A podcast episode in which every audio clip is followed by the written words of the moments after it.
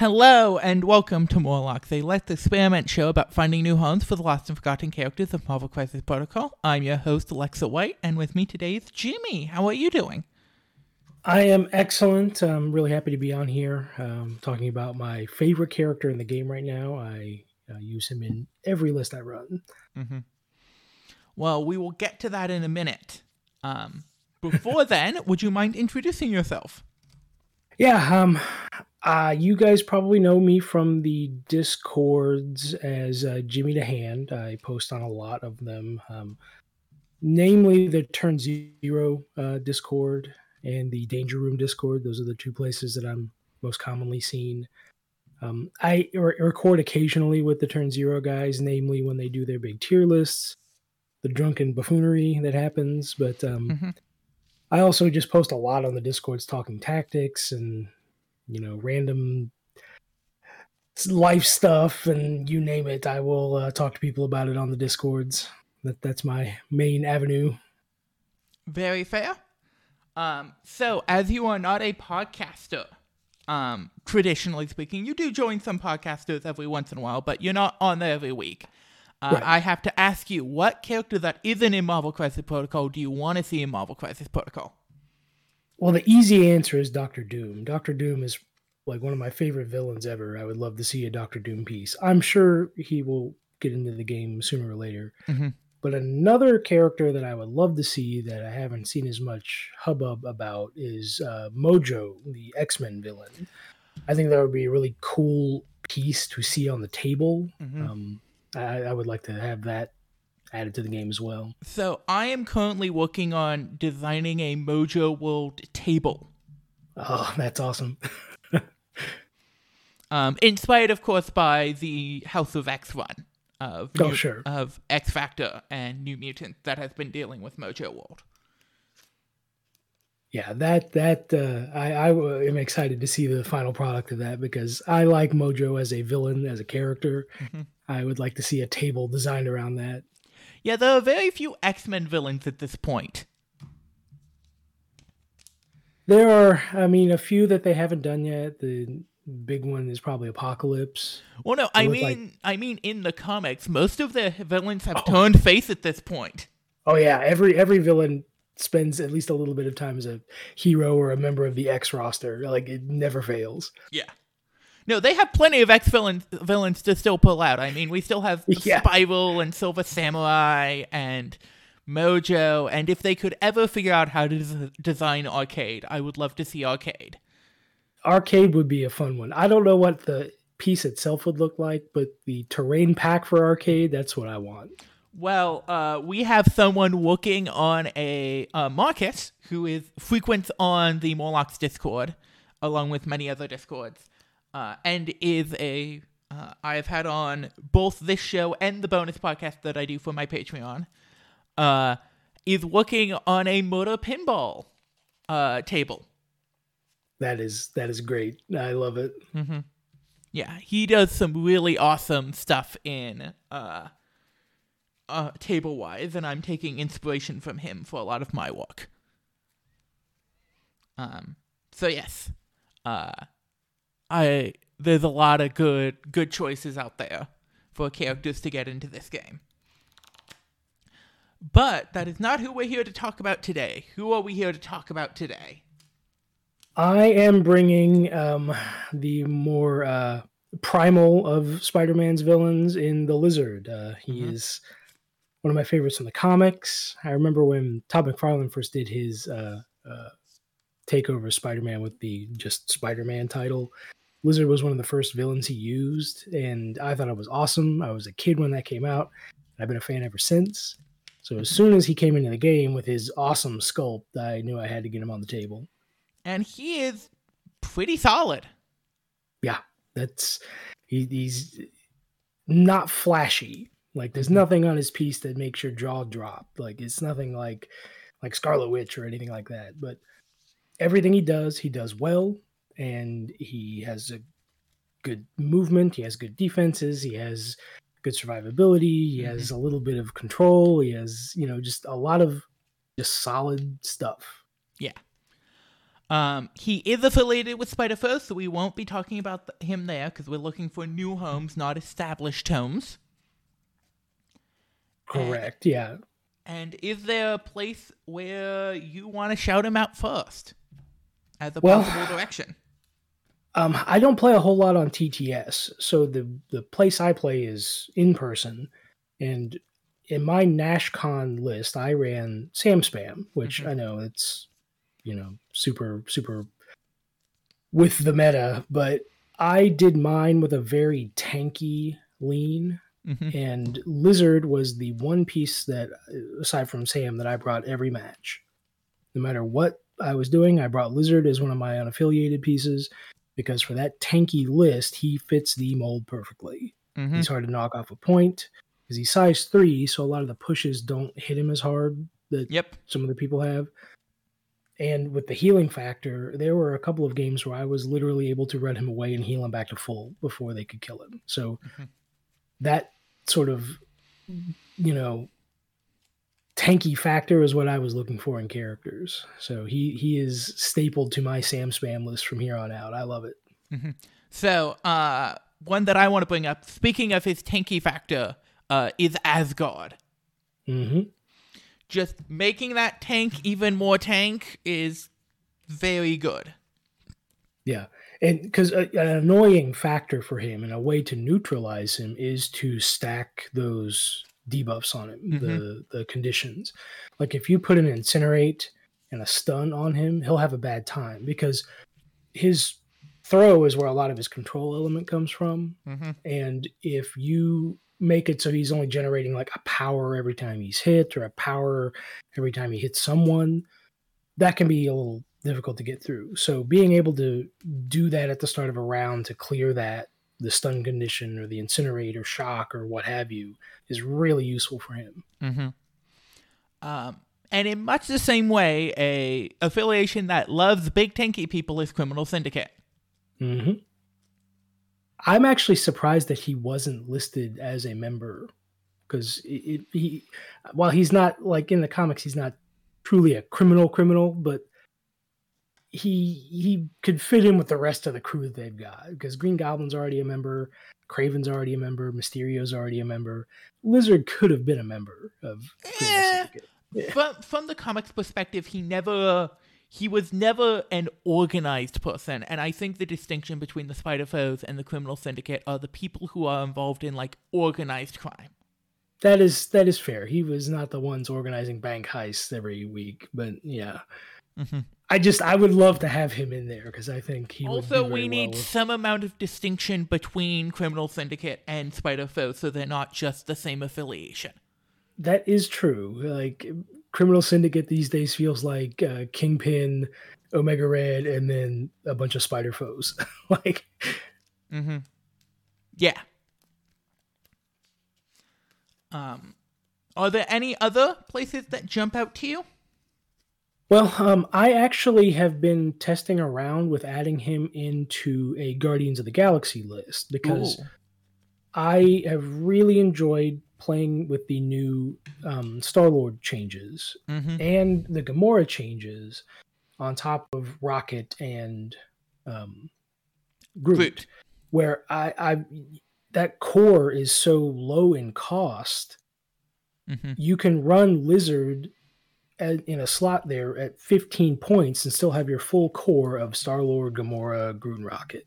Yeah. So being able to do that is really like handy on you know like a 15 point um, like gamma shelters or something where Mhm. you've got a really killy character in Gamora that can move some bodies off of points but then you've also got a bruiser like lizard that the enemy's not going to want to attack because he's so tanky and if you give him power he'll throw pieces off of the point it's a fun little list that i've been toying around with kind of working on trying to get built up Mm-hmm.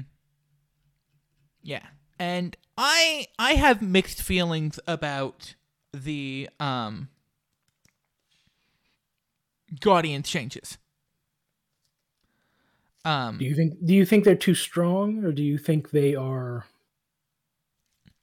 I thought the fact that it cost a tactics card allowed it to be this really unique place where you could play silver bullets without rep- without being with without when they don't shoot off being punished for having a silver bullet in your deck. I can see that. And it But- it, it it incentivized a different style of play that while not necessarily powerful was different and interesting. I do see what you're what you're talking about with it. My one thing is that I, I feel like the creators of the game really wanted those iconic leader characters on the board. And when you have that sort of leadership where it costs a tactics card to use, people don't bring him. And you saw that with a lot of old Guardians lists where they would just leave Star Lord out because he wasn't strong enough to like there's so many other three costers you can bring Mhm. that brought a lot more to the table than him. Mhm. So now that he's got a change where it doesn't cost that card, more people are going to see him on the table, which is good for the game. Mhm. Just like people walking by checking it out, it's like, oh, there's Star Lord and Groot. That's pretty awesome. You know, what is this game? Like, I, I like that aspect where they they're making the leaders more usable between Cap and Green Goblin and Mhm. Star Lord. We actually start seeing them on the table more because Star Lord and Green Goblin were the like leaders that weren't used. People would run Hey. okay. A lot of people that tried to run Spider Foes would be like, I like Carnage and I like Mysterio. I don't like Green Goblin. So these changes that they're putting in are making it so these these iconic characters are going to be on the table more, which I think is a good thing. Yeah, uh, it- just in general. it's my thing, and I've said this for a long time, is, is Green Goblin's learning curve was a brick wall. Yeah. And if you got over that brick wall, he was a solid character. And and I'm one of the like two to three people who got over the brick wall. My quote about Green Goblin was always he felt like he was a 3.5 cost character in a 4 cost card. Mhm. because it felt like he was just a little underpowered for the four cost. And I, they've certainly fixed that with the Mhm. changes that they put on him because his leadership now is great. I was shocked at how much I got benefit out of that Oh, yeah. role. Oh it's, yeah. it's awesome. Yeah, Um but yeah, no, it's it's I it's I get why it has to be done. It still saddens me that you lose the interesting playstyle. he was an interesting playstyle before because you didn't use him as a bruiser. You used him as like a mobile kind of tanky control piece that you just and like if you dazed him, his role completely flipped. Oh yeah, no. When, yeah, I was talking about a Star. I went back to Star Lord because we were talking about Guardians earlier. Mhm. Um, and and it's just like the place where you could play these weird, wacky cards that are really powerful, but don't always come up. And I'm sad to see that place go because then you suddenly lose all the places to play certain cards. I find. Yeah. Yeah, and it, it's like with the changes to 10 cards, with the current setup, you've got either Blind Obsession or um, Bitter Rivals or both of them. You've got your two restricted cards, normally either Doom Prophecy or Field Dressing, and all you've got. And that leaves you with one card to play with. And in an affiliation like Guardians, they have like three or four action specific, very good cards Mhm. that you want to be looking at. So it's tough to swing that. And back with the old Guardians leadership, if you brought, say, Deadly Duo, Mm-hmm. you don't want to discard that. But you also don't want to discard one of your restricted cards. And you probably don't want to discard Bitter Rivals. So if you're not discarding any of those, what are you discarding for the benefit? hmm But it was, it was. I was splashing stuff. Uh, it's you could splash stuff into characters like uh, Ghost Rider into a Guardians list and bring uh, a deal with the devil or Hell on Wheels, and if if you realize there's a point in the game where it does not come up, you're like, okay, bye bye, because those don't always come up every game. That is true. And uh, this is out of the scope of the episode, I guess. Yeah. But Ghost Rider feels really good in the new Guardians. Oh, yeah. new Ghost Rider with new Guardians. He's he is quite awesome. Uh, I I played um uh two weeks ago we did an episode with uh Rich um Rich Mid Gaming and then I played the list we made on stream against him and Ghost Rider almost won me the game versus Black Order. Oh yeah. The the beefiness that he got with his buff, it is Yeah. nice. And he always like there is no way to avoid giving him power. You Mhm. will always give him power. And that's awesome. Mm-hmm. But yeah, no, it's it's my general sense about this changes is that I think uh, some of them are fantastic. Um especially the Enchantress and the Medusa changes I really adore. Yeah. But some of them feel to me like you're having to lose some of the identity of the character in order to make them playable. And that saddens me. I will I will say this. If the identity of Ultron was his original card, then they got the feel wrong. Because Ultron is supposed to be super powerful villain, and he was weak as could be. And I think those changes are perfect for him. Oh yeah, because he's not he's oh. not strong enough that you bring him every list, but he's strong enough that you want him in your affiliation. Like, Oh yeah. No, Ultron was not one I wa- I was considering in that. Um, I think Hulk, Hulk Hulk feels a little heavy handed. yeah, Hulk feels a little heavy-handed. Um, I'm interested to see what they do with Maw and Bullseye, because Bullseye is one of my boys. Yeah, Ebony Maw and Bullseye are both uh, in dire need. They are like the that's like the bottom two of the tier list right now is those two. I contest. uh, I I don't like Storm at all. I don't like Storm the character. She feels like Iron Man without the cool new Iron Man stuff that Iron Man got. Yeah, but her leadership is great and she does have a throw which is always nice Mhm. and she's um a cool sculpt a cool mini which Yeah. sometimes that is that is all it takes for me to want to use a piece like well, they Lizard, sculpted the wrong version of Storm. Yeah she doesn't have the uh big shoulder pads from the 90s cartoon Uh, she doesn't have her mohawk. oh you want the the the 80s punk version Uh, God, yes. I would I would I, I would love to see AMG go. I, I know most people wouldn't. I would love to see them go back through and do alternate sculpts and alternate Mhm. pieces well, we for some of we are getting the rival packs. we are. I don't know if Storm's going to be in one. I would love to see Hulk and Wolverine though. That would be a really cool one to do. Like a very iconic like you know matchup between those two. Yeah, but it's But yeah, I- Storm Storm yeah, I don't know about that. I, Like, I'm I'm guessing st- a second Storm will come out uh, when they eventually release the Morlocks. That would be fun. You would hope they would do that with Gambit, but Gambit's already on his way. So Well, and it's it's I would put um I would see Gambit as affiliated, but if if I was to think of like the iconic two leaders of the Morlocks, it would be Storm and it would be uh what's her name? C I or I something something something. Um, lady with the knives. Uh my brain isn't working well enough to pull that out of out of the hat. One second. I need to look this up quickly because it's going to bug me all day.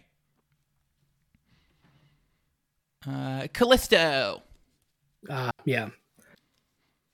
And she has she has a lot of ties to like Gambit and that sort of like Cajun underbelly Mhm. Marvel stuff.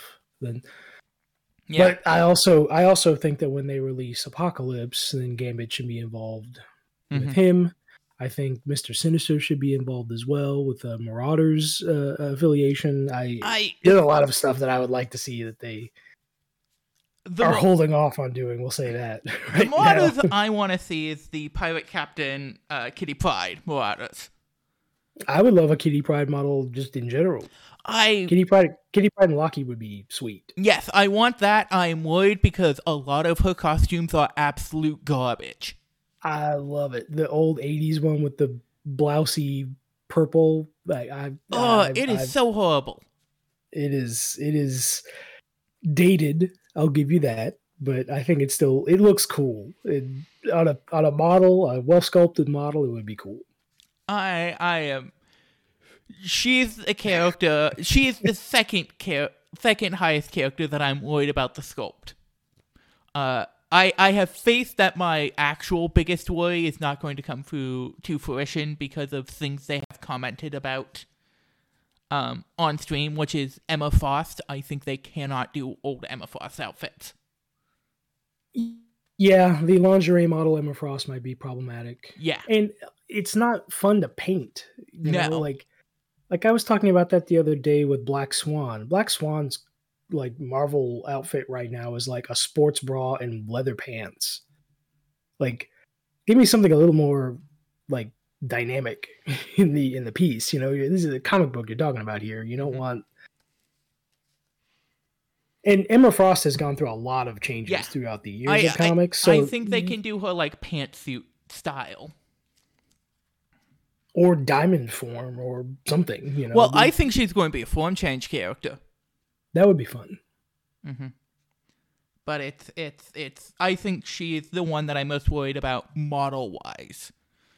I am. Yeah, I, I can understand that. I am more worried for other reasons about Psylocke. I'm I'm less worried about that because her look has been pretty iconic for years. Well, no, it, it has nothing to do with her look, and it has everything to do with her alter ego name. Oh, it- the yeah, Bet, Betsy Braddock is that what you mean? Yeah, well, uh, up until probably the mid 2000s, the entire idea of Psylocke was a white woman possessing the body of a Japanese woman. Yeah, that is that is problematic, and they it, it's a it's a line that they have to walk because that is a very popular character that Yes, and, fans want to see. and Betsy Braddock is still in the universe, and they can still do her. And I think you could appease a lot of people by doing a split pack of uh, Konao, Konana. Uh, I can't remember how to pronounce the actual because like the original host now has her body back and is still doing Psylocke stuff. Um, but Betsy Braddock is now Captain Britain, Right. and I think you could do that split pack and appease people that way. I would be totally fine with that. Yeah, but it's just like that history is very is going to be very rough to deal with. And then you could do a Nightcrawler, and you've already got Magik, and you could do an Excalibur affiliation. Oh yes. You yeah, definitely could do you could bring out I want Nightcrawler to be the leader of I expect Nightcrawler to wait to be the leader of uh Excalibur. I'd be very okay with that. Mm-hmm. And then they could do a what if pack where they do um, Captain Britain, the you know Peggy Carter version from the What If series, because I think that she's she's begging to be made into a piece. Oh yeah. Peggy Peggy Carter um you could do the Carter pack of Peggy Carter Agent 13. I, I'd be okay with that too. That would be fun as well. Mm-hmm. But yes, uh, but back to uh, all of our actual programming. um, also, another place I could see putting Lizard is the Defenders. Yeah, defenders are uh, interesting. They Doctor Strange has always been the problem piece for that list for me, not because he's a bad piece. He's a great piece. The problem for me is that he's a six cost model in an affiliation that has a lot of higher value characters that they Mhm. want to bring between Hulk and um, Ghost Rider and that sort of thing. You've got you've got more three costers in it now with the heroes for hire guys Mm-hmm. and Lizard, I think, could fit in there well. I don't know if he is going to take as well advantage of the affiliation bonus as certain other models would. Because a four die attack on his builder with a push, which is good, but it's not it's not earth shaking. Yeah. And he is kind of power starved when he's trying to build up for that throw Mm-hmm. If they don't attack him, which happens a lot. So I don't know if he's going to be interacting with points and spending power on the defender's ability to change that to a mystic attack or an energy attack or whatever. Yeah. But I could see it. I mean, he's just a solid model, so Mhm. it's it's my thing right now where he can go in any list. I Yeah. I will put him in black order if I need to. Like I like him that much. Uh-huh. Uh, another place, and I think a place he may fit a little bit better, um, is Sin Cabal. Yeah, eh, Sin Spam is a fun, solid list, and he slots in there perfectly mm-hmm. because with her ability, where all it takes is you being near someone contesting them for the the stuff to proc on her her card, Mm-hmm. it's hard to get rid of Lizard when he gets Yeah. up in your face. And he can really throw a wrench in people's plans. And with that medium sized base and the medium movement, he's got a lot of range when he gets rolling. Yeah. Are there any other places that you want to shout him out in? Well, like I said, I, I will use him in any list. Um, A Force is another good one because I love being able to have someone up there that if you punch him, I will give more power to Captain Marvel or She Hulk or Mhm. whoever. So he's that battery that you either deal with him and give me power or you ignore him and I just score points left and right. Yes. And that that's a fun element to that A Force list that I like a lot. Mm-hmm. Um, speaking of passing power around, I could also see him in Inhumans. Yeah. And any, anything where they can give him power is going to be good. And while I I'm pretty much exclusively an in-person player and I am in America and we don't have Blade or Moon Knight yet, I could see him doing well in Midnight Suns Oh yeah. because with that medium-sized base, being able to bump of the night up you can I mean you could get past the center of the board with two moves with him. That's Oh yeah. that's fast. Mhm. So that that's a fun element that I think I think he I think he would do well in that Mhm. list. And then also It just- also kind of it kind of fits thematically too. Like I Oh, could yeah. see him helping those guys or he could fight vampires.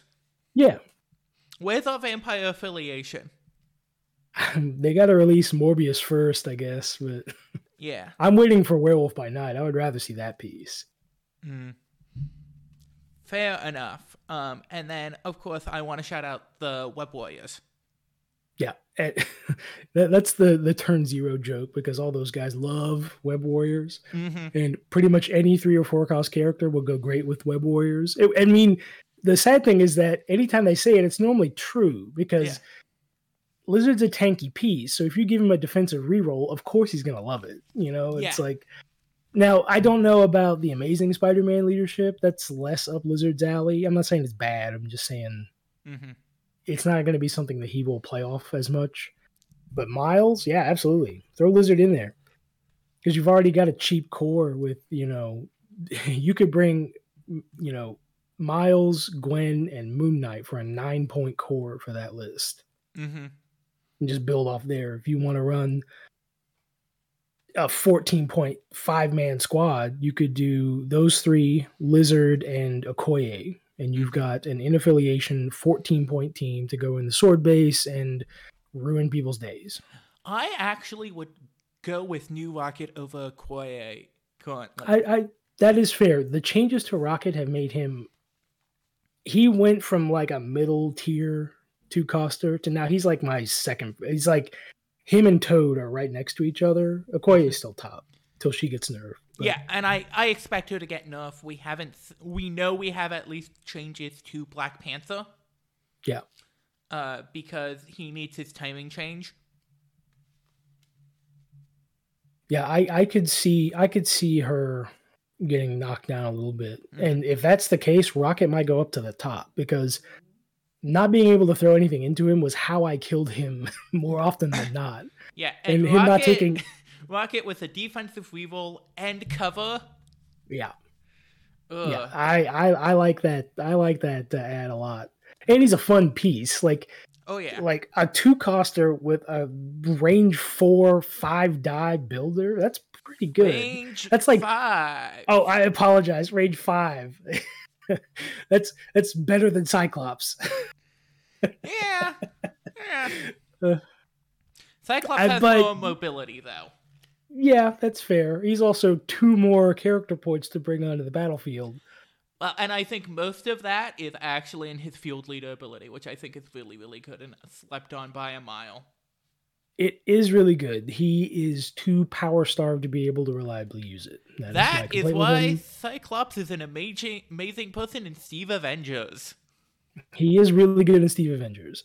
I also think his son Cable is really good in Steve Avengers, and Oh, he's yeah. affiliated. Mm-hmm. hmm I, I have fun with that list a lot. Being able to um, use his bodyguard ability, well, I, whatever you call it, the shielding ability that Cable has. I can't remember it off the For top of my head. yeah. Yeah. But being able to do that for one cost off his turn is amazing Mhm. because he starts with two power a turn, and with that range five builder that he's got, you can have a little bit of power on him so long as you don't go crazy spending it with your body slide ability and other stuff. So being able to put him in range to buff your other defenses is super convenient for that Sam or not Sam, but the uh, Steve Avengers list. Mm-hmm. Yeah.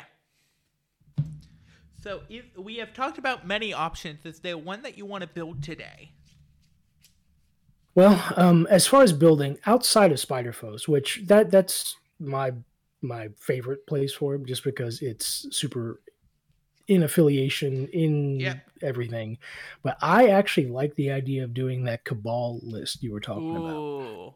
Nice. So first thing we have to do is get the two the the partners in crime in there. I'm guessing. Yeah, so we will do Sin and Crossbones. We'll put Mhm. both of them in.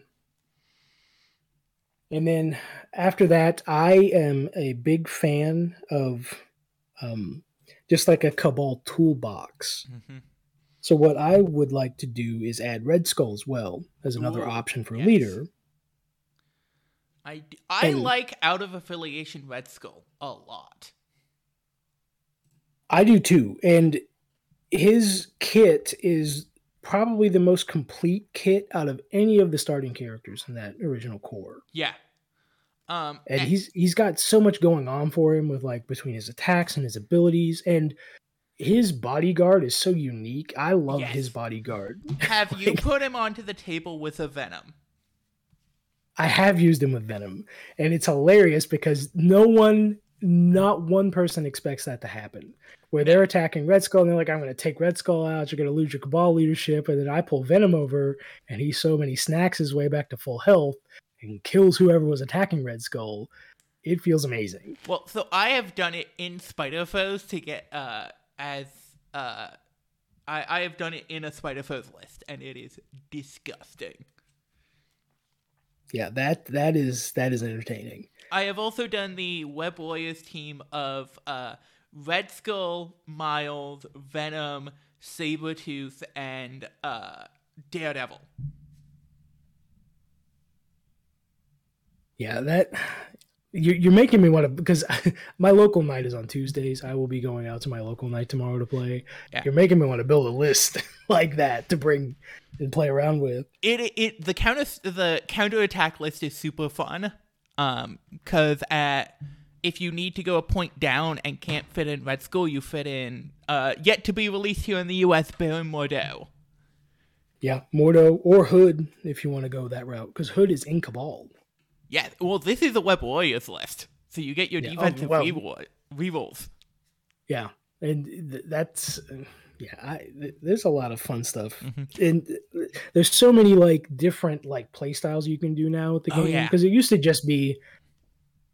You know, when there was like four affiliations, you either ran Wakanda, or you ran Cabal, or Avengers, or Guardians. Like that was it for like the first like few months of the game. maybe The game- occasionally asgard Yeah, the games felt pretty samey Mm-hmm. back then, and the, the play styles were. I mean, like Thor was a little bit of a heavier bruiser, but everyone else was like that three or four cost leader with like kind of tanky kind of mobility or whatever. And Mhm. now there's traps list, counterattack list. You've even got some counterattack tactics cards that you can bring in. There's a bunch of stuff going on. Oh on. yeah, you have condition lists now. Yep. Cool, but uh, I do think we should talk about Hood for our Cabal list because he is affiliated. Yeah, I actually love Hood in Cabal. I, Hood is just a fun character to bring, regardless. Like three costs, so he's with the sin spam. You you want to bring him, but having a rapid fire mystic attack is Yeah, super good. Like I love that ability. And his kit is so interesting. It's like people having to deal with him like do you want to flip his form when you attack him? Like there's just a bunch of stuff going on that people have to think about before they even move in to do something about Hood. yes, But any any rapid fire attack is going to be great with a Red Skull leader. Um, Mhm. But it's also like Hood is just a good solid character to bring with any affiliation cabal, Sin or Red Skull. and then of course I think we have to get Baron Zemo in there. Yeah, Zemo is pretty much staple to any cabal list. He's um, one of the best characters in the game, um, still to this day, and they're not changing him. So he's really good. You- you want to bring him. Yeah, he's good without feeling overbearing. Yeah. Uh, and then an, another character now i normally in a sin red skull toolbox list like this i would bring enchantress and i would probably still do that this time but i actually think i would rather go with dr voodoo i think dr voodoo is my replacement enchantress for the future i like his kit a lot mhm. the possession plays and stuff that you can do he's got a throw built in on him and Mhm. the the immunity to hex and incinerate is the like best combination ever Mhm. I, he's he's a fun he's a fun character to bring that i think people are going to realize pretty quick Oh, yeah. that he's he's really potent on the table Um, my big plus for him over Enchantress and why I don't actively hate him, um, is that in because Enchantress until the changes, of note until the changes, uh, you could always turn one steal and extract with advanced R and D. And and and you can't do that with Doctor Voodoo. That is true but i, I i'm okay with giving that up because I think that is good for the health of the game. Yeah, because that that play like like if you were doing that to someone who's like oh let me show you how to play this game oh you want to play on hammers okay yeah that's a fun one you move up and steal a hammer round one from them that that's Yeah. so backbreaking like Mhm. and then you've got her with a hammer where she's doing like six die beam attacks turn two that's Mhm. oh it's gross Yeah.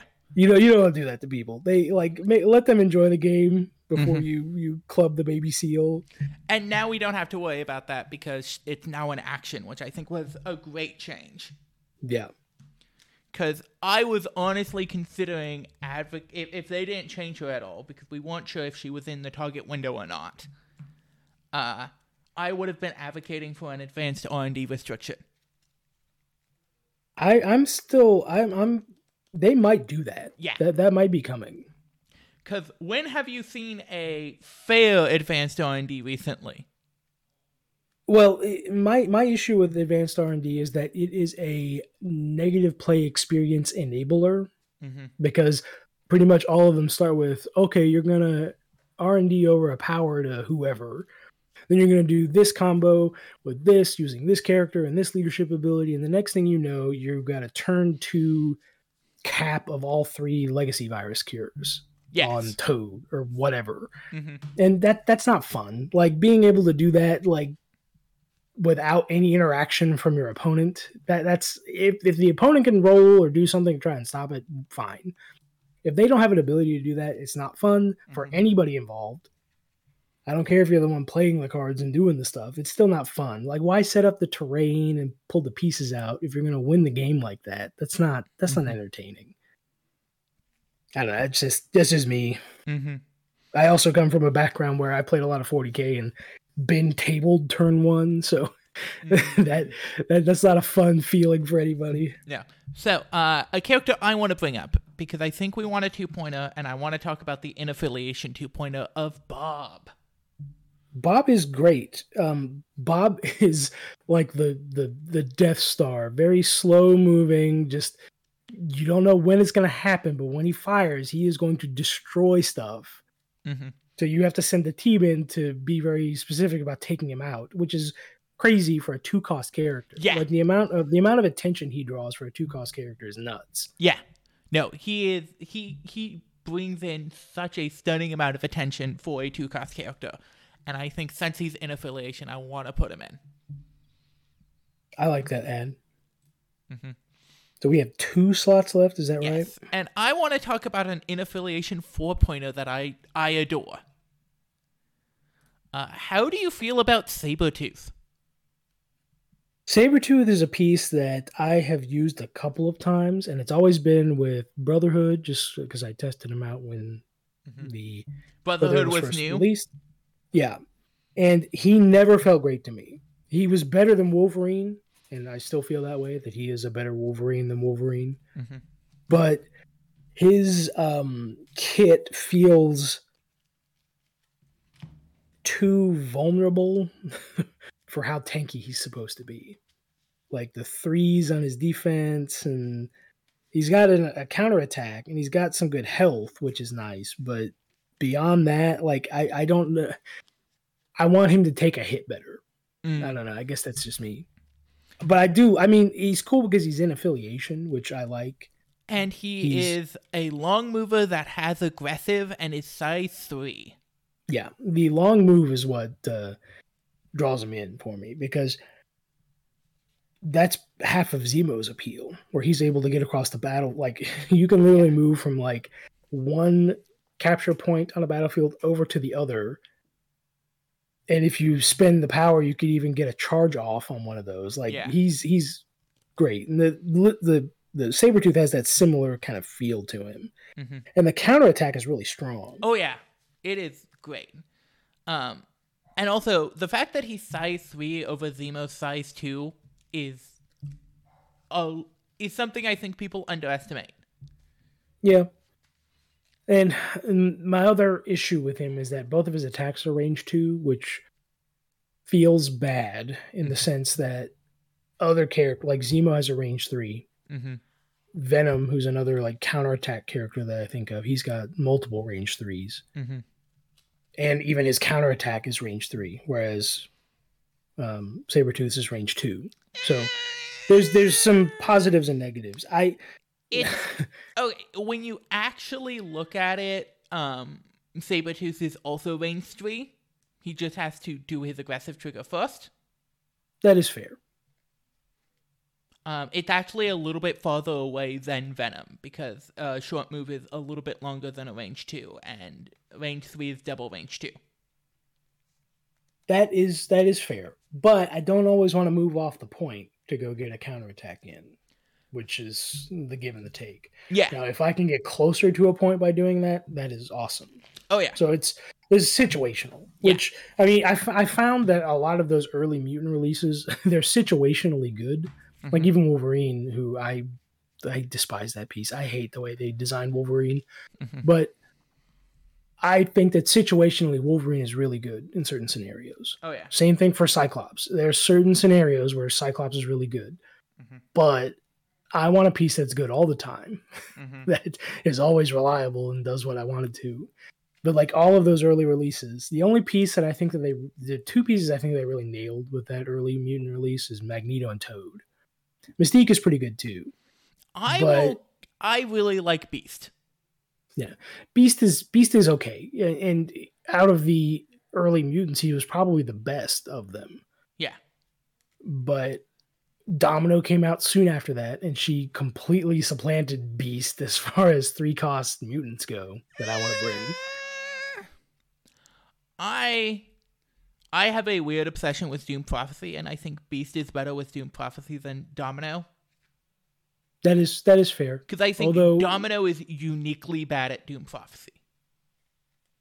I don't know because she's got that rapid fire. No, no, no. That's- Here, here's here's the thing. Because she is constantly spending for her crits, Yeah, Uh, That's she rarely ever sits at the three power at the start of a round to uh play Doom Prophecy. That is that is true, and Doom Prophecy is one of those like round swinging cards that you want someone with and uh, multiple attacks, either a beam or a rapid fire or something. I actually, uh, as far as targets for that go, War Machine is my favorite. War Machine with Doom Prophecy is gross because he's tanky enough that he can take some hits, build up a little power, but he doesn't have anything to spend his power on. Yeah. Uh, So you just save it up, Doom Prophecy on a turn, and just lay waste to someone. On researchers, yeah. you can line up like four attacks, hit them twice, and then if you build up enough power, which you're going to, you can all you've got and do it all over again and just wipe out a whole team. So it's uh my personal favorite is Doc Ock. He's also very good because with that four physical and the basic strike of his where you get the double um, count for wilds. So have you That heard is- the math for that? I I haven't. I'm not a math guy. I, I'm I'm I'm math illiterate, but Okay. I've heard that you can spike some crazy damage. So of, you like a- average 5.5 damage an attack. Yeah. Uh, 5.5 successes an attack on Doc Ock, which is ridiculous. and then if he's in spider foes, you can make them re-roll one of their successes on defense. Oh yeah. Mhm. And, and it can spike so much higher than that too. Oh yeah. just because uh, I I remember a game, and I've told this story many a times, but I love it dearly. I was the first time I played the Santa Spider First list that I ended up kind of pioneering. Uh, I ended up playing against another Santa's player, and I on a six dice strike, I got eight successes and uh, took out Thanos. Oh yeah. Thanos it always surprises me how um spiky like kills come Thanos's way cuz he Oh, only has 3 3 defense dice. Like Oh yeah, I know he's he's got that that invulnerability thing, which is cool, don't get me wrong, but he is less tanky than Blizzard when it comes to physical attacks. Oh, yeah. You know? Mhm. like when you think of it like that, like when you just hit someone real like like Thanos, he's gonna hate Helios bombardment oh yeah, because just nuking him off the board like turn three or whatever, all of a sudden you're thinking, I'm gonna KO like three people this turn. I'm gonna next thing you know, Thanos is gone or well, he's Black Order is dazed. Black Order is all sorts of up in the air right now. That is true. We haven't seen well, any changes to the card, but there's at least one change I imagine Corvus is going to get, which is going to be that crit wild for the flurry rather than just the wild that everyone That- else has gotten. I yeah, I mean, I know they're changing stuff. I know in one of the um, streams that AMG did, they said that they're looking at and they are changing who can carry what gems. Ooh. So if that means that Corvus is losing the reality gem, that changes him completely. Yeah. If all of a sudden, if Black Dwarf can carry, say, a power gem or the reality gem, Mhm. like like a five cost Black Dwarf with the reality gem, I would bring him all over the place. Yeah. Like he is, Um, he's he's a piece that slept on a lot too. And yeah, Black Dwarf is slept on. I also think Proxima is slept on. not by me. so Proxima is the the one B to my Lizard one A in my Yes. Sam spam list. So, like so I do. Uh, so she's my one A in Criminal Syndicate because I play a lot of Omega Red, oh, uh, and she has the poison on her. she's she's also mobile because she has that long move and the spear throw. Like Yeah. she is very very mobile. Uh-huh. And then you get the poison off of them on the spear throw to to proc Omega Red, and it's just a lot of fun. Yeah, that uh that that's a that's a fun fun character to play with. And it was a character that I used to like when she first came out and I saw her and Corvus, I was like, well Corvus is the one you bring. You just pay the 3 cost for her as attack so you can activate her after Corvus and maybe you'll get a hit or two in whatever. But the more I've put her on the table and the more I've used her, she's really good on her own. Oh yeah. I've used her in Web Warriors. I've used her in Sam, like I said. Mhm. She's another character in Guardians that I think could do really well because they have a very mobile list, especially now with the adding of uh, Hit and Run on um, Star Lord. Oh yeah. Like you've got a lot of very mobile characters. Gamora, Drax isn't super mobile, but he moves medium. But then you've also got Hit and Run on Star Lord. You've got Ronan, who's a medium um, sized base with a medium movement Mm-hmm. and then you add in another long move character or two if you bring Zemo, Mm-hmm. you can get across the board quick. And with a character like Proxima, where she gets there and has martial prowess and an invulnerability Oh yeah. power, she can take some hits and she can hold a point against stronger enemies Oh yeah. more than the enemy thinks that they like. They think, oh, five health, whatever, I'm going to take this piece out, no problem. And occasionally they just kill themselves. Yeah. She she's a fun one. I I I I, I enjoy that piece a lot. So a a character that is not out in the U.S. that I want to talk for our list about is Big Daddy D. So, Big Daddy D or Dormammu for the people who Mm-hmm. but he he is a piece that is super interesting to me because you can literally bring a whole new affiliation for one piece and maybe a tactics card or two. Yeah. And since we're getting 10 cards now, Mm-hmm.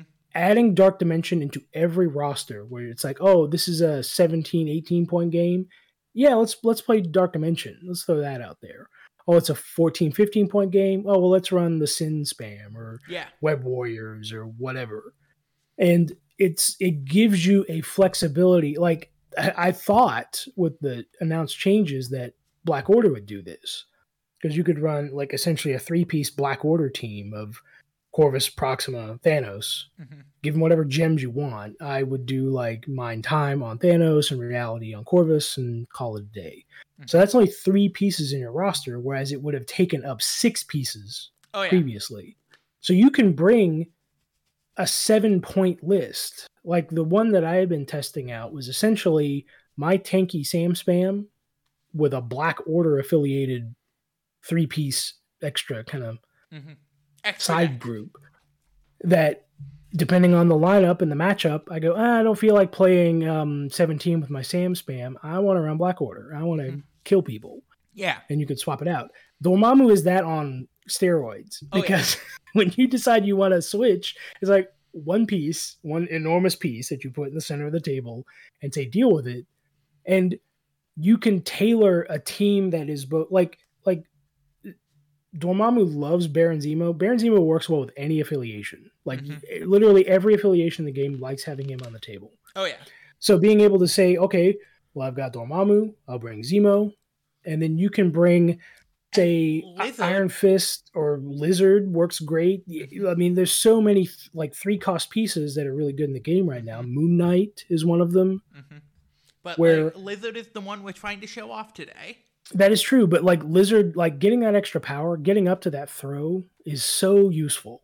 Mhm. And his spender, it's not flashy, but, But it does work. Oh yeah. When like when you when you put it like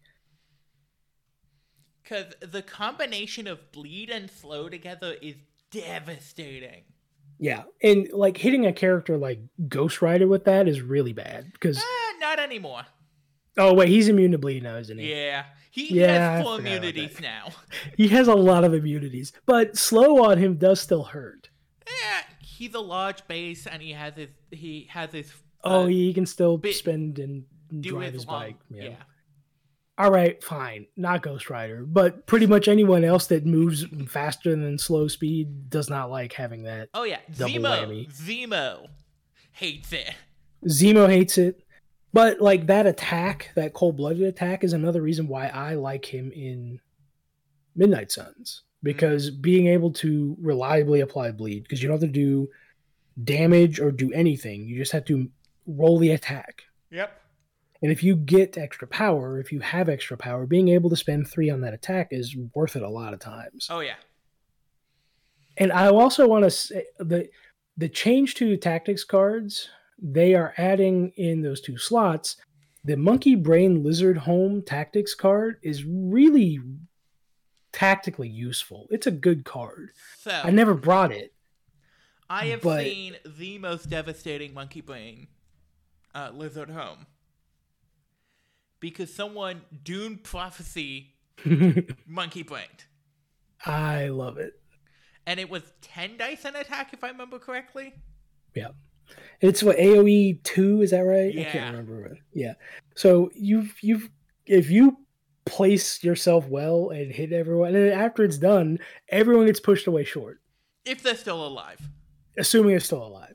And if they're not, Mysterio can um, tricks and traps them, or Green Goblin, or whoever, and finish up the the job. But Yeah, like that Mysterio that can, uh, Green Goblin can't, because Green That's Goblin is only on place or advance.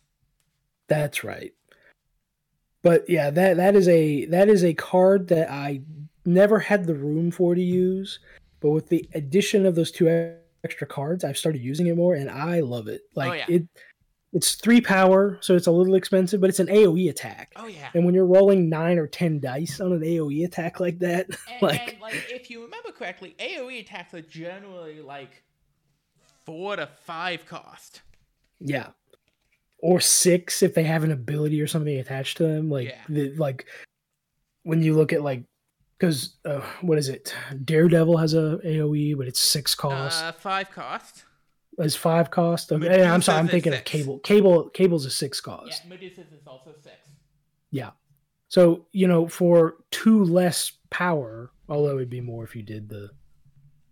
The Doom uh, Prophecy. Doom prophecy, Yeah. but that's okay because you're you're send, you're spending six power for an AOE two, which is the range on all of those other AOE attacks, but you're rolling ten dice to their five dice or whatever, Yeah. six dice. Mhm. Yeah, Yeah. So, um, do we want to add Dorm into this list? I um, let's see, what do we have so far? So we have one slot left, so that would be Dormammu. I I have not officially put Sabretooth in. Do we want to put Sabretooth in? Well, I'm I'm okay with putting Sabretooth in. Okay. He's he's a fun piece to uh uh play around with and we're not looking to take down tournaments necessarily. We're Yeah. looking to have fun and, And the other big thing, which I think we forgot to mention, is he is another healing factor character, so we get another exceptional healing target. yeah. And exceptional healing is a um fun card. In fact, the, the the exceptional healing play makes me want to find a spot to bring in Cassandra Nova in this list. too. Oh, you are speaking my language because I do love Cassandra Nova. Yeah. In fact, why don't we go back? We'll take out Dr. Voodoo and put in Cassandra Nova. Okay. That that and so we have a nearly full in affiliation roster.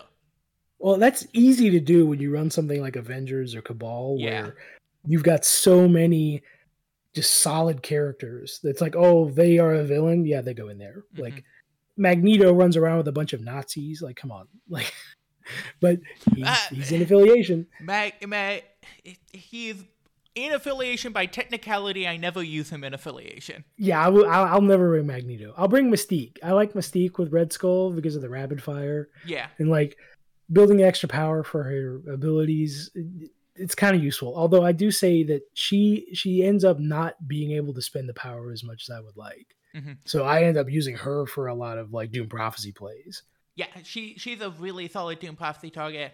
Um, she has some of the like. So I played a Doom Prophecy Wakanda list for a while, and you could Wakanda forever on Mystique's turn to have the shape to have the shapeshifter ability apply. yeah Um, you can also use the Wasp Tactics card, Pym Particles, on Mystique's turn to get a throw that they can't brace. that is the the taking away those reactive ability powers that is sneaky good Yeah, like you I, I never think about it at the time when i'm like putting her on the table getting ready to use her because it's like okay yeah, he's gonna do this stuff she's gonna build up power whatever but when i'm actually in the moment i go oh wait you can't do that to Oh, yeah. whatever like that that's a fun feeling Mm-hmm. Or reactive tactics cards, which means uh, You al- they also can't like no more mutants any of your stuff. That yeah, the that that is a good. Uh, she's great. I, Oh yeah, she's I, I amazing. really, yeah, and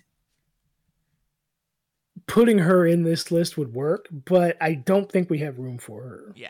So currently, with with the proposed change, we have Lizard, Crossbones, Sin, Red Skull, Hood, Zemo, Bob, Sabretooth, and Cassandra Nova. Yeah, and then that leaves one slot left, which we could put into Dormammu, and depending on what they bring, we've got mid range where we could bring a Skull Cabal list. We've got low cost with the Sin Cabal list, and we've got high cost with the Dormammu Dark Dimension play. Mm-hmm. So it's actually pretty like like I, when I when I do these sorts of lists with both Sin and Red Skull, I call it like a Cabal toolbox Yeah. where I want options and fun play routes and methods to deal with anything that gets sent at me. Adding Dormammu in there is like a whole other layer of that, Yeah, it really is.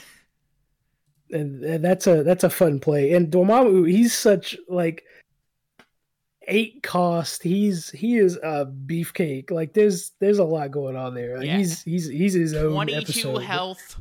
Yeah. I it he doesn't quite fit with the show because he doesn't uh, isn't allowed to go into other places. Yeah.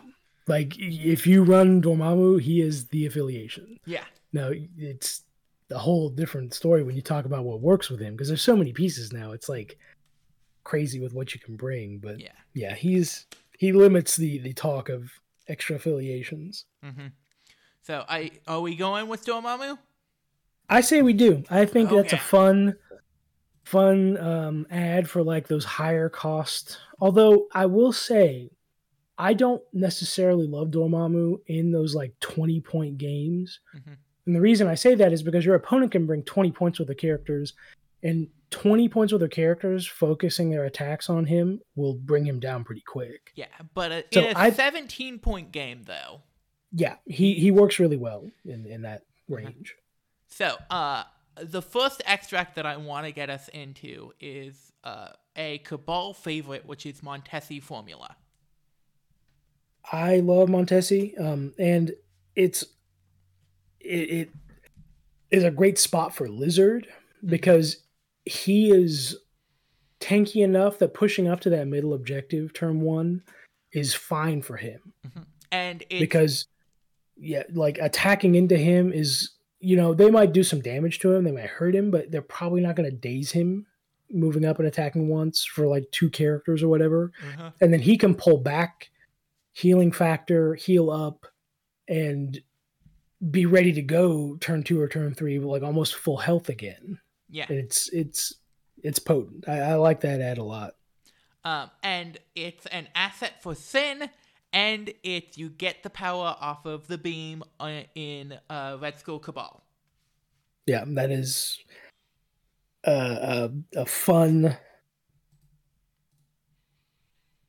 i it's one that people are going to have a hard time dealing with your list when you when you Mhm. put that on the table And then the second one, because we have healing factor dot list available to us, I want to talk about Struggle for the Cube. Struggle for the Cube is a classic. It's the literally one of the, so my the first game I ever played was on cubes.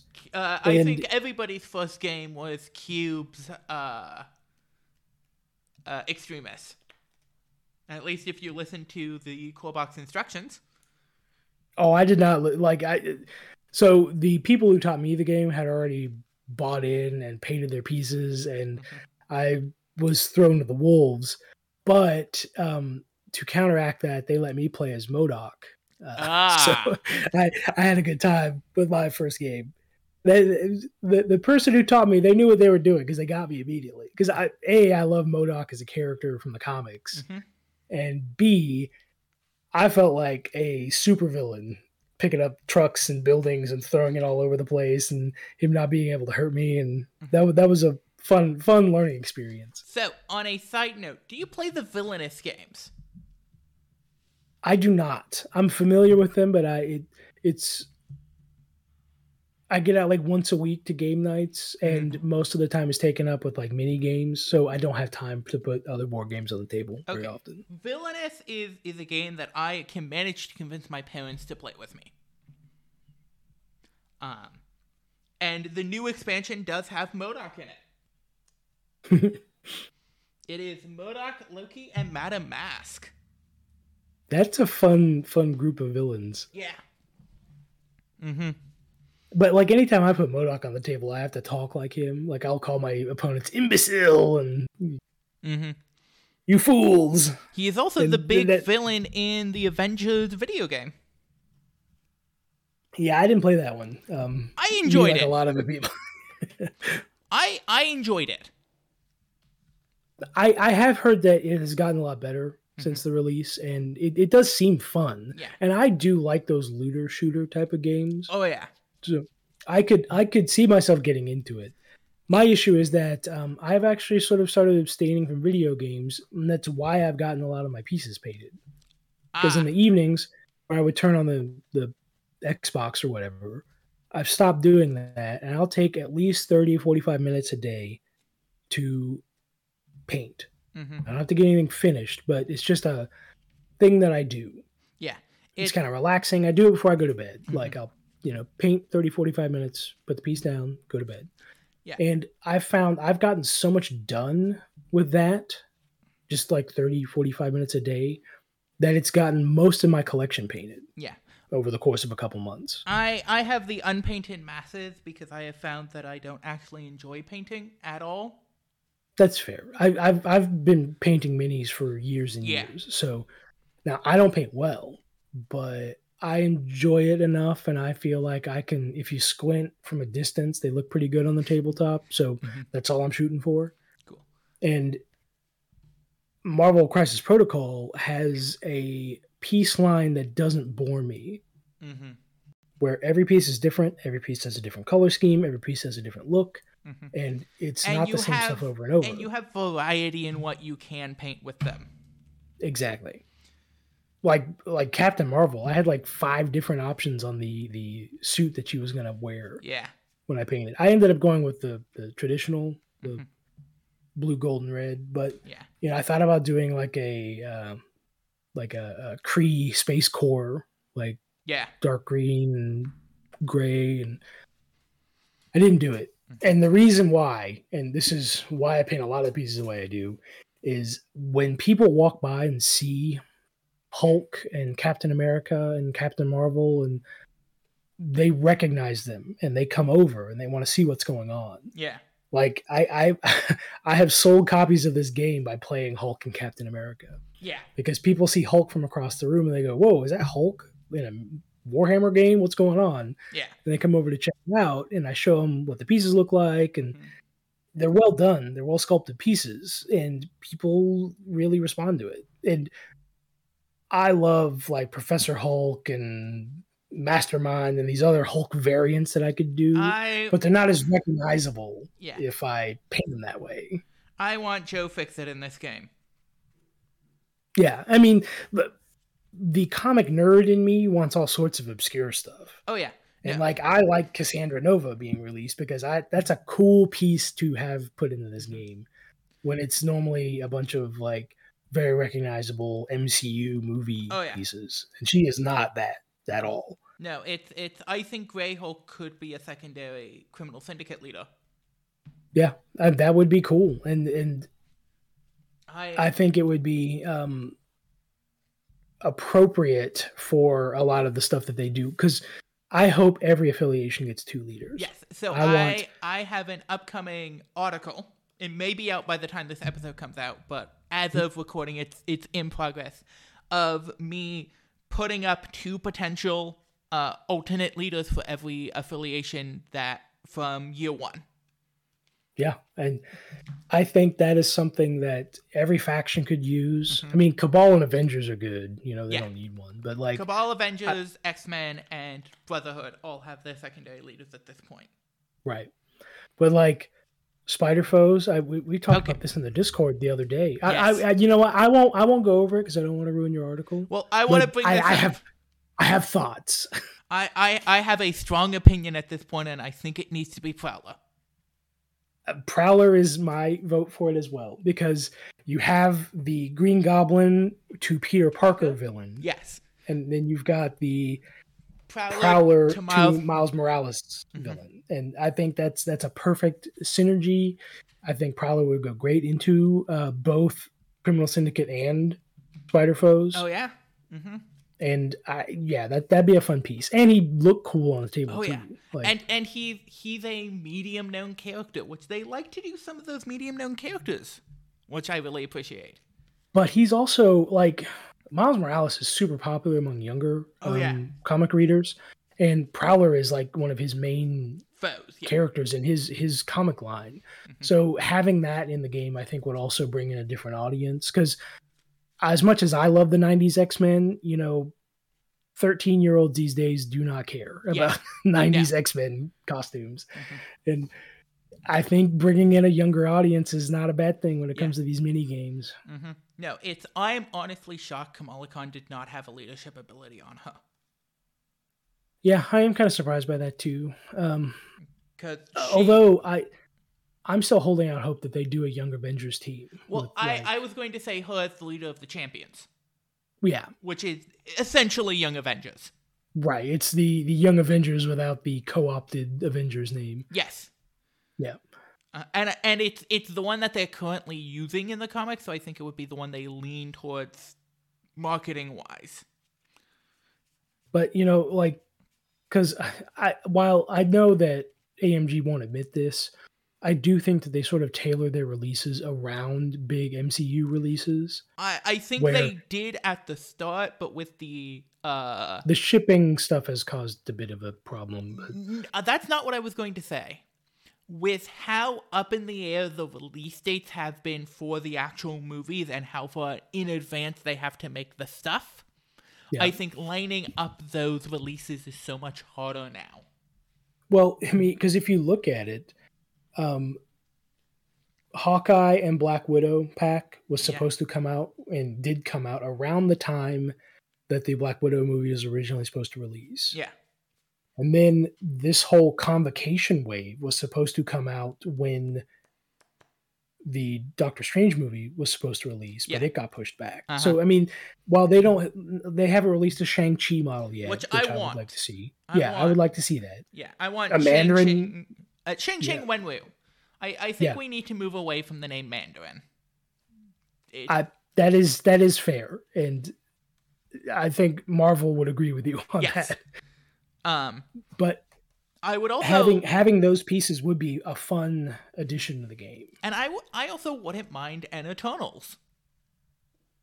I'm less okay with that just because I, that comic line has never been my favorite. Yeah, Like Inhumans, like they, they weren't my favorite either because they were really pushed as like the replacement X Men, and that always sat poorly with me. mhm. But I still like those characters. I like Black Bolt. I like Mhm. Medusa and Lockjaw. I like I like that stuff. The the Eternals feel very monolithic to me where it's like, oh yeah, that is a group of characters.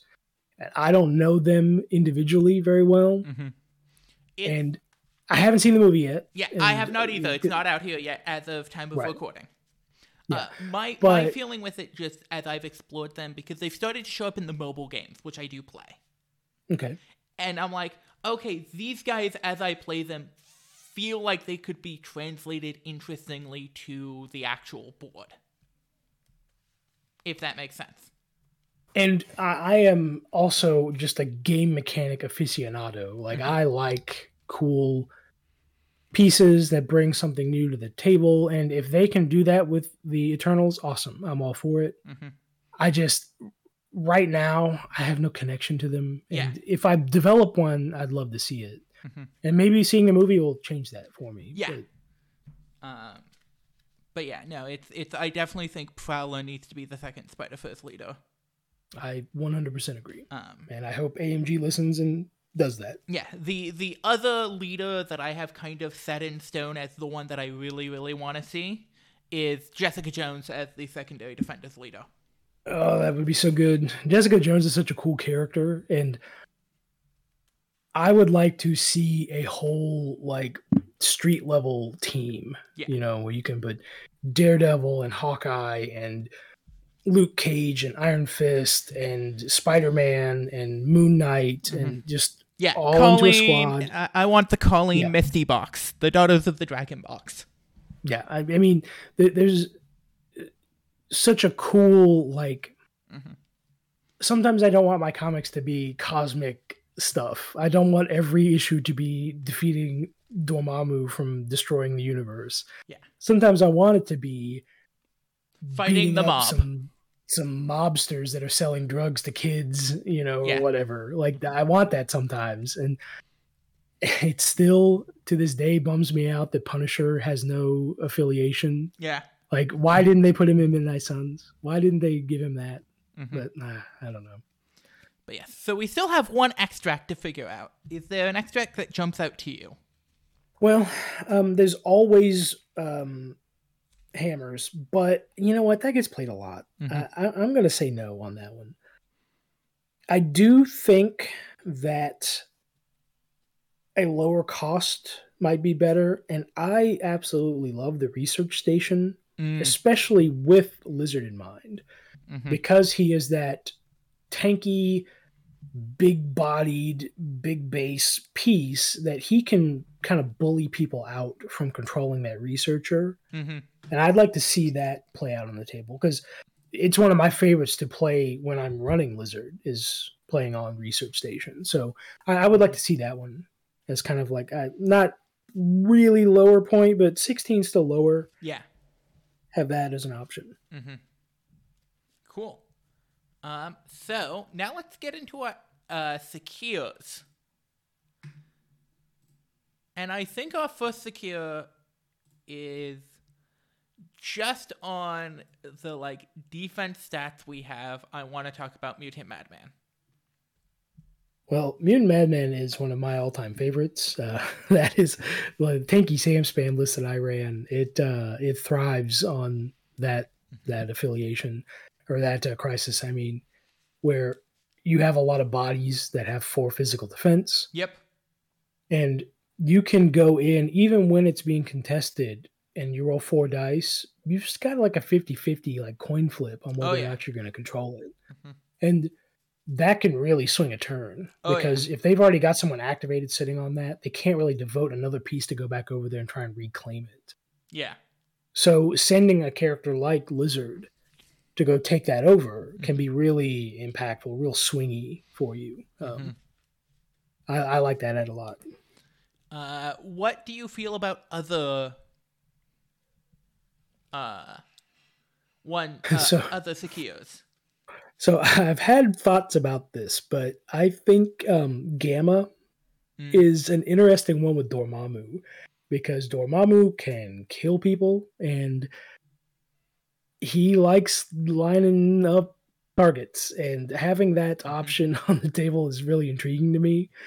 And 15 points because you you're looking at 7 points to spend, which is a little rough Mhm. for um what you can do, but with Cassandra Nova, you can actually have Bob, Cassandra, and Dormammu, which I I mean it's not an ideal list, Well, but I think that's actually kind of fun with the amount of movement shenanigans and just we also throws and- have um the uh Dormammu Sabretooth Lizard list. That is another good one where you bring some tanks and mobility uh, with Dormammu and a lot of powers that I mean, because you can't ignore Sabretooth, so you have to Mhm. attack into him. And if he always has two power at the start of a turn, Yeah. he's going to be able to counterattack a lot throughout the game. And the other thing is that um both of your out of uh out of affiliation characters have healing factor Yep. in that list. So if you are getting uh A spiky attack or something. yeah, and have you- all that excess power where you take the Yeah. damage uh, from the affiliation ability, uh you get the healing factor to heal it back, and so it's not actually a punish. Yeah, I, I like that that play, and that that that's a fun uh, scenario too. I And sometimes I look for quick games, and Dormammu on Gamma, that's about as quick as it gets. It, you're either going to win or lose very quickly. Yeah, yeah, you know, that that that's like a, a 30, 45 minute game instead of like a two hour game. It's, Yeah. Everyone's only activating three to five models. It's it's yeah. it's not that hard. So yeah. Yeah. Um, so that just leaves us one secure left. Um, and I want to go for a thin classic, which is Infinity Formula. We've already got um, struggle for the cube, so why not go with the the extract uh, secure counterpart? And sin can be extra devastating on this because you push them away during the cleanup phase, and then you uh, gain power during the power phase. So you can, even if they get the point, you can deny them the power advantage. Yeah, and Infinity formulas like all of the Criminal Syndicate and Sin Spam. Like the, I love Infinity Formula for those teams because being able to bully people off of objectives like that, or push them away, or throw them away, or just control it even though they're standing there is super fun. Mm-hmm. So that leaves us with our 10 tactics cards. And let's start with our affiliated tactics cards. I think we need to take Dark Reign. That's fair. Considering how 80% of our list is Cabal. I think Dark Reign is a very obvious shout. Um, are there any of the Dark Dimension? Uh, So I will admit I have not played Dormammu. I've played against Dormammu once, okay. but I, I I only play in person and I don't have the piece. So Very fair. So let's let's read through these because this is also the first time we're covering Dormammu on the show. Um, so we have he has two possible um tactics cards. He has Dark Empowerment, which is during a character's activation, it may suffer one damage to play this card. Choose an, another character within three of the active character. Effects of the next attack made this turn by the active character cannot cause it to gain power. The chosen character gains power equal to damage dealt by the attack. So, from my understanding of this, it basically you cannot gain power from attacks, but all of your attacks gain power equal to damage dealt to another character on your team this turn uh, for the next attack. So you can use this in conjunction with a spender to get a spike of damage off of it on an attack you wouldn't already be gaining. That is that that's an interesting one, and it's the way it's worded. I almost would have to see that in action to really get the like the full value out of it. I can just tell just by glancing at it that it seems like a strong card Mhm. situationally, and I think with Dormammu lists, that's situationally you can sort of facilitate it happening Oh yeah. with with how how he plays and the, teams that he brings. Mhm. I'm okay with bringing it, especially since we have ten slots now. Like it, Yeah. it seems like a fun uh, ad to bring in with your your outsider. And it also is if we're using it on a like lizard or a Sabretooth, we can we spend for it. Uh, we take the damage and then we heal the damage back up at the end turn, so it's essentially free. Yeah, I I, I do I, I think I like is especially with what we're going for with the Dormammu crises here, Mhm. because they're gonna be attacking those characters. They're Yeah. tanky and being able to yeah, I, I, like that ad. Mhm. And then Dark Restoration to me is a must add. Okay, bring so we're going to bring both of those. I, I think that is fair. Yeah. Uh-huh. And then I think we also must bring because we are bringing we are showcasing the character. I think we need to bring Monkey Brain. I I would bring it whether we were showcasing or not. I love that card. Yeah. So that is four cards. Uh, let's talk about our restricted cards. We've got some great characters for um, Doom Prophecy. Yeah. So that's always one. Recently, I have stopped bringing all you've got in the games because I am convinced AMG, please ban that card. Get Mhm. rid of it. I am convinced the next B on our list will be um, banned all you've got, restricted but arrivals, restricted sword base. I would be okay with all of that. I would also say that it's possible they could also restrict R and D. Yes, I I am also with you there. Advanced R and D could also get restricted. But as far as the um, current uh, cards, I say Doom Prophecy is one that I would Mhm. put in there for one Like the. and and sneaky good Doom Prophecy target is Crossbones. Yes, he is. Because he he has such a cheap spender that has like a really utilitarian movement throw like Oh yeah, just, uh, like he, he's he's a, he's a good and then adding four dice to your physical attacks that turn can be really strong with him and the other thing is is like if you don't have priority, but you want to Doom Prophecy anyway, he's a character that can possibly survive two physical attacks in a turn because he can just pay down with a note to pain and, and reduce the damage. yeah and that that is it, it's also something that um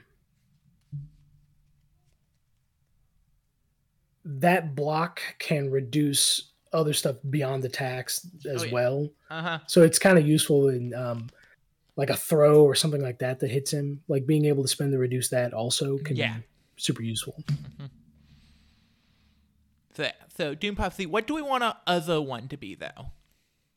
Well, I mean, if we go for the easy one, it's uh, all you've got. But like I said, I've been abstaining from that. I don't do that. Mhm.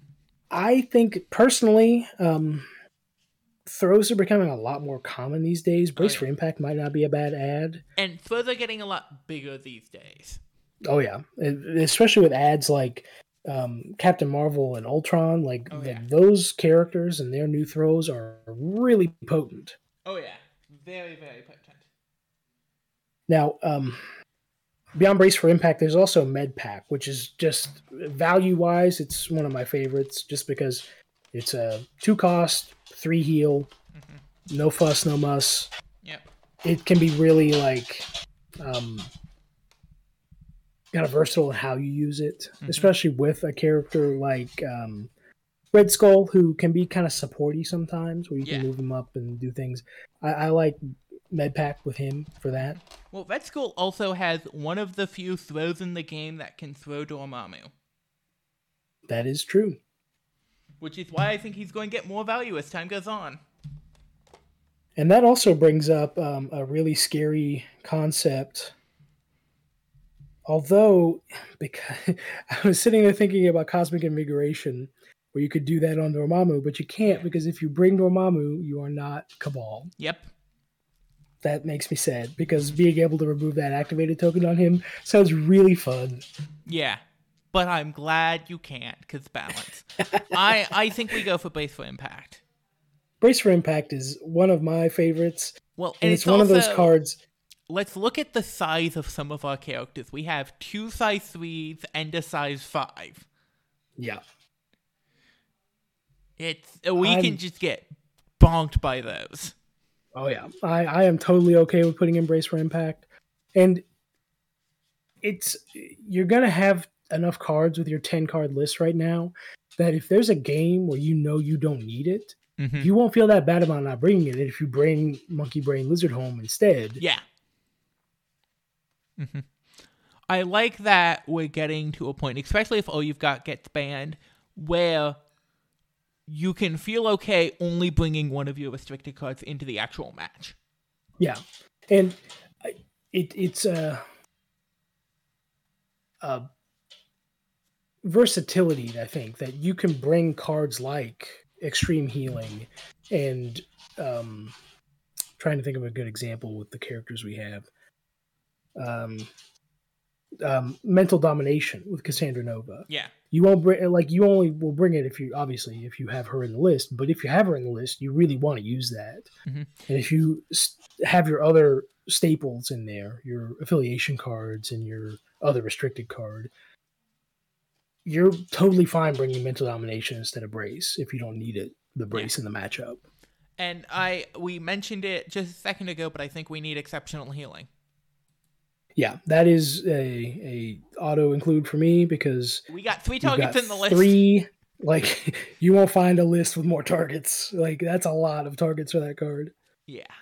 Uh, I think the only time I would see more targets is I have run a uh, criminal syndicate shells. I have ha- run with just like everyone on the bench having healing factor. Yeah, that yeah. But I mean, as far as three three out of your ten characters, that's a lot. Yeah, that's a lot. Yeah. So that leaves us with three more slots. Are there any more character specific cards that you want to bring up? Well, I mentioned mental domination. I don't think Cassandra Nova is going to be an ad in enough games that we necessarily need to bring that. Um, On the other hand, let's talk about Hood Gang. that is definitely a card that because Hood is one of those characters that he draws a lot more weight than his three mm-hmm. costs would let you believe, Yeah, and bringing Hood's gang is going to add to that quite a bit. because Like, it gives a free reroll to each attack against a character holding or contesting an objective token for an entire round, and it costs nothing. yeah, it's the cost of nothing. But the only downside is that he has to be in his normal form and not in his monster form. But yeah, that's okay. You you can deal with that, work with that. Mhm. But that, I mean, that's like an affiliation ability on a Oh, card yeah. for free. Like Mhm. it's it's pretty good. And then I have to bring up uh, a personal favorite of mine. Uh, just because it makes uh, Amazing Spider Man's day so horrible, which is Marked for Death. Marked for Death is a good one, and it's a card that you don't see on the table as often. Um, where it, it gives you tech against a what could be a very bad matchup for the list. but losing stealth and moving short like that that's a and it also has a huge range on it doesn't it it's Well, like so it's, four so it's, five or something. it's two allies within range five of the same character spend one. This round, the enemy character loses and cannot gain stealth. Its speed becomes short, and it cannot modify or reroll its defense dice. yeah that is fun and then for the last slot i have to i have to say if i'm bringing bringing the the couple i want illicit tech in there too Ooh. because illicit tech is the card that I think makes Crossbones from kind of a middling character to a really good character because he has a builder, range five builder that he can do early rounds when he's not quite up in the mix Mhm. yet that can totally throw a wrench in everybody's plans. Yeah. If they're bunched up like on um, researchers, for instance, hmm if you hit three people with that incinerate round two, like they're gonna have a bad time. I will admit to being a big fan of To Cinder and Ash, To Ash and Cinder, as well. That is a good one, and that that is another like trip, like a tricks and traps sort of list, um, where I think that is a must include when you're trying to get people caught off guard by movement shenanigans and Oh, just yeah. out of turn damage. Mm-hmm. So yeah, But either one of those, where you're where you've got that sin um, crossbones mix, hmm like having both of them out there, like both of those cards are going to be super useful. yeah, I think in this one though, I think you are right that we want to go for illicit tech because I think we're a little bit more fighty rather than controlling. If this was a list with Enchantress in it, I would have pushed a little bit harder for uh, to Ash and Cinder just because you can Enchantress or MODOK people into those and hurt people bad. Yeah, that that's and honestly, if I was going for a more competitive version of this list, the Enchantress would almost certainly be in Oh yeah, because she's so devastating when I mean she's a little less devastating now, but still devastating. I say I mean I know she got nerfed, but I don't think she got nerfed that bad. Like Well, she's so it's- still as we talked about before, it's she's no longer devastating on turn one. She starts being devastating on turn two. That is that is true. And uh, it's fair Yeah, because like I was talking about earlier, like a lot of those plays where it's no control, just you get bowed, you get your your objective stolen, and then Enchantress beams your whole team the next turn. Like that's that's not fun. Yeah. Like, and you can get games like lost super quick with that sort of play. So pushing that back a little bit, putting her in the danger zone where she can actually get attacked and like Mhm. you know get hit before she's able to do it. That gives an equalizing factor. And the the kiss causing uh, taking an action now is another like she has to really think about what she wants to do before she does it. And her range range of influence suddenly gets a medium shorter. Yeah. But yeah, so that is a full list. Uh, for people at home, our final list is Lizard, Crossbones, Sin, Red Skull, Hood, Baron Zemo, Bob, Agent of Hydra, Sabretooth, Cassandra Nova, and Dormammu. Our tactics cards are Dark Reign, Dark Empowerment, Dark Restoration, Monkey Brain is Lizard Home, Doom Prophecy, Brace for Impact, Exceptional Healing, Hood's Gang, Marked for Death, and Illicit Tech. And then for Secures, we have Mutant Madman turns City Center into a lethal amusement park. Gamma Wave sweeps across the Midwest, and Infinity Formula goes missing. And then for extracts, we have Montesi Formula found, Struggle for the Cube continues, and Research Station attacked. Sounds fun. I want to play it. Yeah, you'll have to wait a month or two. Well, say Dormammu's coming out in the states here in like a week on the 10th, I think. Yes, but then you would have to wait for Hood. Yeah, Hood will come out in December. Yeah. On my birthday, it's looking like. So that's exciting. But yeah, thank you very much for coming on. Are there any, uh, if people wanted to reach out to you, where could they find you? Say the Discords are the best place. I'm on a lot of them. Just Jimmy the Hand is my um, handle on there. It's Jimmy, you know, like normal Jimmy, but then D E H A N D.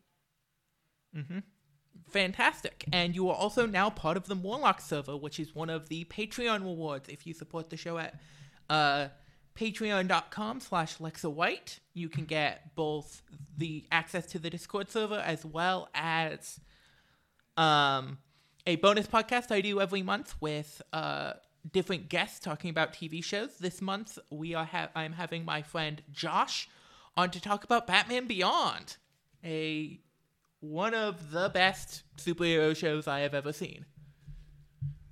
Um, as well, uh, if you want to see me playing something else every Saturday and Sunday morning at twitch.tv slash Codab Games, I play Arkham Horror the card game. Um, specifically custom content, which is super fun. And then also every other Monday at twitch.tv uh, slash the underscore fuzzy, I am teaching my friend board games. So, yes. Uh, thank you very much for coming on to the show. Yeah, thank you for having me. It was really fun. And keep experimenting, people.